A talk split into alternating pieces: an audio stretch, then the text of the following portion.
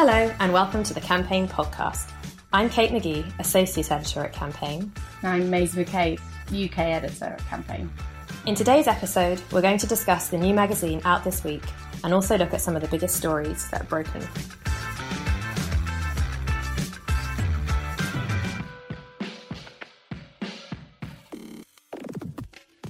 First up, one of the biggest stories campaign broke in the last week was the news that Mother London's executive creative directors, Ana and Hermeti Balarin, are leaving after 15 years to take the same roles at rival US independent Wieden and Kennedy in Portland. I imagine them turning into sort of some sort of hipsters in the Portlandia series. Turning into hipsters? They're pretty cool already. That's true. Maybe they can be extras in Portlandia or something. Dude, uh, like, the stars, Jesus. You know. Um, the fair have been behind acclaimed work for clients such as KFC, IKEA, and Greenpeace, and helped Mother win Independent Agency of the Year at Campaign's Agency of the Year Awards in March 2021. So this is kind of big news for the industry, really, isn't it? It's very sad to kind of lose such um, talented creatives from the UK market. Um, although I'm sure they'll do very well over in, in Portland. Yeah, I mean it's it's huge news really. They've obviously alongside the other partners, um, Katie Mackay-Sinclair and Chris Galley, kind of just had a really good run the last say four or five years at Mother. Done some fabulous work, won lots of business. You know, they won Independent Agency of the Year for 2020, but they also won Agency of the Year, I think, in 2018. So you know, a really fabulous team. They're so, they're lovely as well, really nice people. Um, you know, beautiful, cool, like Jesus. You know, um, you know, it's a it's a big loss to the UK, but I think they're around for the next six months. Um, you know, so so they're not not going quite yet. Um, and obviously they're Brazilian, and I guess you know after the last year that everyone's had, you know, at least they'll still be a long way away from home, but um, you know, at least they've not got the big ocean in between them. So I'm not sure if that was a contributing factor, but look, Wieden Kennedy Portland is a dream for a lot of a, a lot of creatives. It's you know got such a good reputation, such a sort of own individual kind of spirit and culture, um, and so I think they said in their quote that there were two places they wanted to work. Um, so to be ECD at Mother London and ECD at Wieden Kennedy Portland is a pretty amazing kind of CV. And who knows what what they'll go on to next. But um, you know, I'm sure there's going to be lots of really interesting work. You know, they'll be missed from the UK, but um, hopefully we'll all be in a position where they can still come back occasionally. Yeah, still see everybody every now and again. yeah, imagine that being able to get on a plane. I know, actually physically see someone. That seems like a, a long, far away thing, doesn't it? yeah, I guess we've got to see people who live in the same city before we can see people who live in a different country, I suppose. exactly. But yeah, well, good luck to them. Um, I'm sure they'll do great things over there and we'll be following their careers with interest. Um, next up is Lucky Generals. Not only have been enjoying some very sunny days. Uh, it won sorry, terrible. Do you write um, your own jokes, Kate? yes, yes, I do. And if anybody needs any help writing their own, I'm here.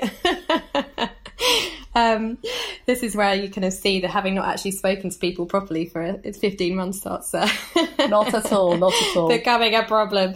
Anyway, um, it won. So Lucky Generals won OVO Energy against the McCann London, M&C Saatchi, and Saatchi and Saatchi, um, and then. I think yesterday we announced it has won Virgin Atlantic account against Mother and Uncommon.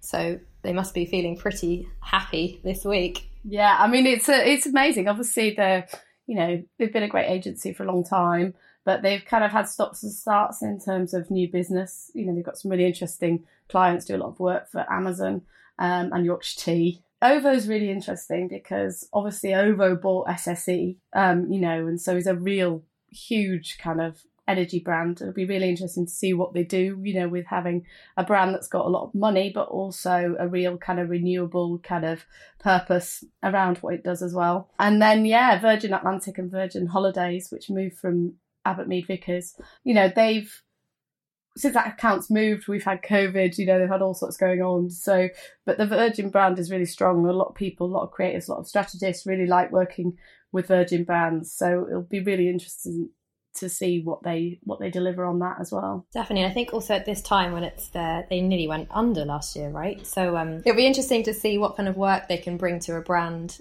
that's been in sort of that situation. I think as well. Um, you know, it really is a kind of do or die sort of campaign they're going to be having to produce. So I think that's interesting.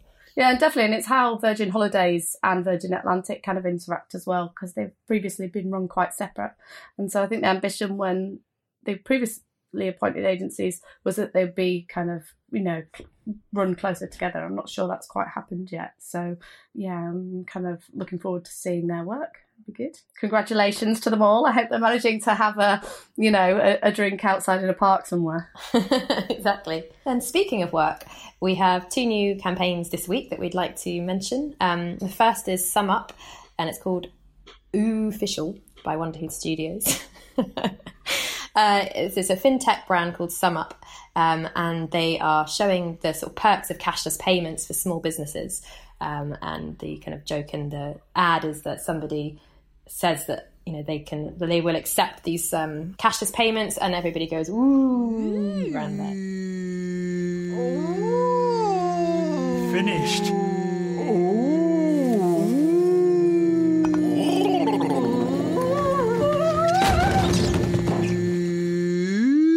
No contract, no monthly costs, just easy, flexible payments. SumUp. Make your business ooh official. I think it's quite a nice campaign. Uh, the creators were Ruud Kool and Stefan van Zogel. The creative directors were Jack Croft and Stacey Bird, and it was directed by Thomas Ormond through Mind's Eye. Yeah, I think it's quite fun, isn't it? It's sort of, you know, it's, it's taking things quite lightly. Got various different scenes of people being, I guess, shocked about the ease and smoothness of the payment. Uh, you know, it's, a, it's an interesting product that I'm sure lots of small businesses are starting to use. I mean, you imagine you used to, you know, you'd never be able to pay for things with your card. And obviously that's all changed. You know, you've got the combination of t- technology and COVID. This ad, I think, has almost a bit of a Droga 5 kind of humour to it. And I mean that as a, as a compliment. So hopefully, um, Aidan won't be so too cross with me. And I, am not, not suggesting it's copying uh, style, but it kind of has that kind of like sort of bit cheeky, kind of slightly left field humour about it. Yeah. Um, which is quite nice. Yeah. There's also a, um, an ad for BT. Um, so now do the BT kind of business account. Um, so this ad is sort of, is for BT Enterprise and it shows, um, again, a, well, I, am assuming a small business, They're potentially a huge business of a man who makes very beautiful things um, with glass um, pots and vases. Um, and so again, there's a little bit of humour there because it's sort of showing how I guess they're using the analogy of whether one of these glass pots is going to fall over to show you how how much work they'll do to make sure your broadband doesn't fall down. Now I've had a couple of ads recently. There's the kind of New York bakery company um, and the Legoland um, Windsor Resort ad. So it's it's really nice to see an agency that again has been around for a while getting some big TV work out. Yeah, so look forward to see what else they'll be doing. I think they're, you know, their CCO Ben DaCosta seems like an interesting guy, and obviously run by Larissa Vince, previously of this parish, although has gone on to you know do many things at Saatchi's and Fallon. But um, yeah, it'll be interesting to see see how that agency develops. I think. Definitely. Okay, and so next up is the new campaign magazine, which um, is out this week we're going to have a little chat through the various things that are in the mag now for people who haven't seen them. Um, first up is a piece I actually wrote, which is looking at the new creative leaders of Adland. Um, this was a really fun one to write. There's lots of great bunch of new, vibrant, interesting kind of creatives that are now sort of running the top sort of creative departments at the in Adland.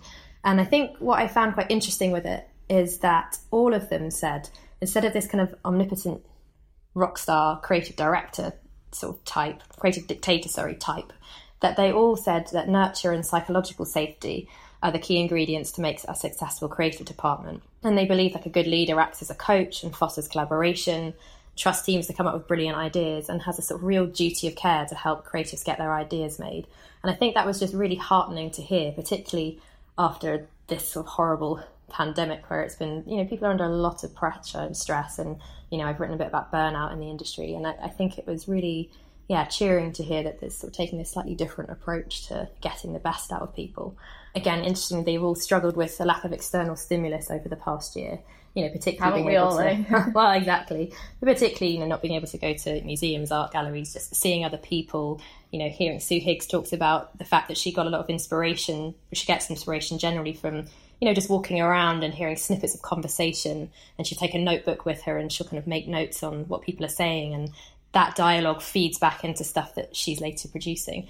Um, and you know all of that kind of stuff has just disappeared. So that was quite interesting. Another interesting thing from the feature was Ollie from Future Impose talking about his recent ADHD diagnosis. It's the first time he's talked publicly about it, and I think it was really interesting because he was talking about what that meant for him creatively and how he realized that a lot of his um, the way that he approached certain problems and issues were a, product of having this ADHD, which really helped in lots of ways.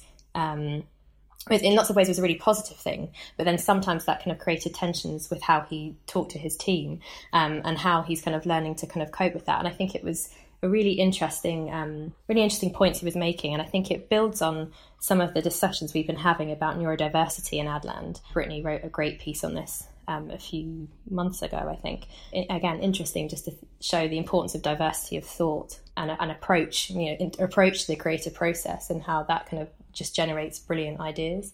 So I think that was really interesting. And the other thing that we really tried to do with this, uh, as you can see, it's a kind of quite a fun, colourful shoot the original concept was uh, I was speaking to Chris Barker, he's our brilliant art director, and we both had seen these this Jane Asher costume book from the 80s, which is just wonderful. If you haven't looked at it, just Google that and you'll see these just brilliant, wacky images of people dressed up with sandwiches. And um, there was one image in particular that we both loved, which was a um, a man dressed in a butterfly costume, which, if you Google it, you will see these images. And we wanted to sort of try and recreate it and have a bit of fun with it because, you know, this is the creativity issue after all, and these are creative. So let's have a bit of fun with that. And it took a huge amount of work. So, full credit to Chris and Sam Scott, who was also working with us on the um, art shoots. And also, huge credit to all the people who really got in, involved in this kind of quite crazy idea. And I think there were lots of nerves beforehand that it, you know, how is it actually going to look? Yeah, it's particularly hard, isn't it? When you've some of them sort of a lot of them have been promoted in the last sort of year to 18 months and you're kind of like maybe not been in campaign that much before and you're like is the first thing i want people to see me in an outfit like yeah as much as they might quite like doing that, you know, at the weekend or something. Yeah, but, yeah. Um, no, you guys did a really good job, kind of making them comfortable. Um, yeah, and I think um, Chris managed to get um, access to this costume store um, and found these fantastic butterfly wings and stuff. And I, I hope that everybody likes the pictures and and, and they certainly all got into the spirit of it. Um, and I, I, think I just want to mention a, a, quote that Chris made, which was about why we decided to do that for the, the feature. And he said, We could have just done straight headshots, but this is the creativity issue. And where's the fun in that? None of us got into a creative industry to play it safe. Amen. so, next up, we have in our feature list um, the fantastic Vicki Maguire. Do you want to have a chat about the brilliant piece that Brittaney wrote of her? Yeah, well, it dovetails really well actually with the kind of piece on the the sort of new breed creators, I think, because um, you know, so Vicki's obviously at Havas. She started just before the kind of pandemic, um, but has had a, an illustrious career at Grey, probably most famously, um, and she, um, you know, she won our Creative Leader of the Year for 2020, which was one of the reasons we spoke to her. But Havas has obviously picked up a number of accounts, most recently um, the ASDA business, which has come out of Abbott Mead Vickers. Um, and, you know, that's going to be really interesting to see what they do with that. But the, I mean, you know, Vicki says it like it is, like she thinks it is, like it is, and is, you know, really great company. And Brittaney did a, a fab job interviewing her and kind of conveying that. Um, and she's similarly to the the sort of new breed creatives. She kind of talked really warmly about how um, how important it is for her to support her team. Um, and she said one thing she said about sort of how creative directors used to work in the past. She said, "100% believe you'll never do your best work while your juniors are queuing up outside your office, waiting for their allotted time to show you ideas, and you're still in the ivy talking about the good old days." And she kind of described saying she kind of learned from the worst, so know what to, so knows what to do to kind of get the best. And there was another kind of great quote. She sort of said, "You know, you lead from the front, but if you haven't got your team right, if you haven't got that crew, then as far as I'm concerned, it's a non-starter." I tried to get the best work out of my talent without killing them or sitting on them and without putting my legacy over them. If you're an introvert, I'll find you a corner. And if you're an extrovert, I'll find you a stage um, which I just think is a, you know, almost kind of gives me goosebumps. She'd found, so the intro sort of links to a school report that she'd kind of quite recently found. Um, and the, in the school report, the teacher had said if Vicki could spend as much time and energy on her studies as she puts into being the class clown, she would be much more successful. Um, and I think that's, you know, the, unfortunately the experience of a lot of people at school, um, particularly maybe people who think differently or do things differently, um, you know, or are creative. And, you know, what a great thing that Vicki through fashion and then into advertising found something she was so good at. Um, and what a shame, you know, that that her teachers didn't spot it. But let's hope that you know education has changed. I'm sure there's still a bit that I'm sure there's plenty of that still going on. The curriculum is narrowing rather than broadening um, at the moment. But um, but yeah, I mean, you really get like in the piece. There's some you know lovely picture of her, some great pictures of her from the 80s as well, looking super cool. Um, and um, you know, you really get a sense of her in the piece and and what she's about. And you know, they've got a really interesting team there at um, at Havas. Xavier Rees is you know a really good operator and a nice man as well. And Mark Sinnock, their um, strategist, used to actually be marketing director at Asda, so um, presumably gets what that business is about. So yeah, I'll be interested to see what what comes for them in the next next year or so. They've obviously got Chris Hirst, who used to be at Grey with Vicki um, in the kind of global role. So yeah, we kind of brought back the headliner profiles. Um, it's sort of what profiles used to be called a few years ago because it's the people who are often the most interesting bits. I think about you know what we cover and and write about. So it's kind of important to kind of you know spend time kind of promoting and celebrating the talents in the industry. Yeah, absolutely. People make the industry, don't they? And I think, yeah, I'm a massive fan of Vicki. She's just fantastic. She's so talented, and I love the fact that she's just got this slightly different approach. It's more human you know real approach to things. Um, i think she's just wonderful. She's a great supporter of people as well. So i'm really pleased that she's just doing so well and she's found something that she's just really happy doing in, in a place that i think is doing great things. So um, i think i just wanted to pick up um, jed hallam actually tweeted about this interview and he said i've never met vicki maguire i've read about her. I've heard amazing things about her. Now all I want to do is meet her. Fuck that, I want to be like her. What a hero. This interview with Brittaney Kiefer is outstanding. I've got bloody goosebumps. And I think that sums up what a lot of people felt when they read the piece. Um, moving on to the another feature, and just while we're on the subject, um, our dearly departed Brittaney, who's left us, but just want to give her credit for the fact that she put this issue together as well. This is the creative creativity issue, um, and she kind of organised it all. And, and, sadly, she's not here to kind of get the glory for it, but um, just want to kind of give her a shout out. So let's discuss what else we've got in the magazine. Um, we've there's obviously a big debate going on at the moment, sort of prompted by Hegarty's comments about whether the craft skills have declined in the industry. Um, and so we have two people uh, discussing different, sort of debating that issue. Um, and we also focus on one particular craft in the industry, which is animation. Maisie, you kind of looked at this piece. What, what did you make of it? So, in the craft skills um, feature, we have Paul Burke talking, giving the side of yes, craft skills has skills have fallen, and then Laura Rogers, who's global creative director at Adam and Eve DDB, saying no, they haven't.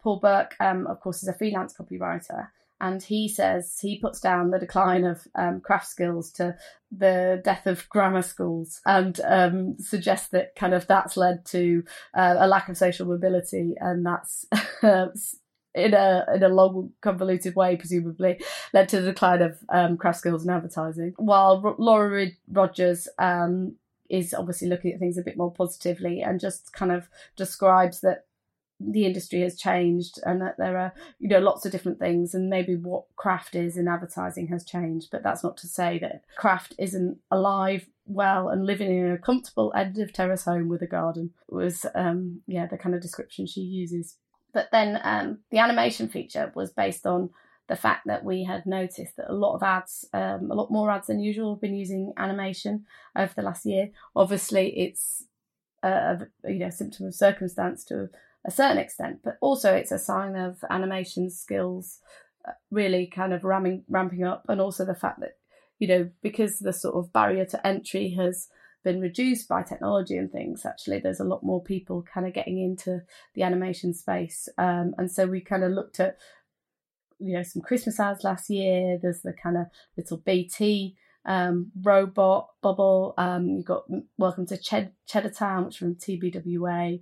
Um, you knew Churchill from Engine, and just kind of it's a sort of really nice kind of warm fuzzy feature talking about um, you know an area of the industry that's blossoming at the moment. And to quote Chris O'Reilly from Nexus Studios, he says it wouldn't be too melodramatic to call it a golden age of animation. So yeah, I mean, hopefully that everyone will find that as a good read. And then in another example of Chris Barker, our, our director, looking at things sideways, he has had a lot of fun creating a, a flipbook animation um, of all sorts of mascots from the last decades. I don't know how far back we go back.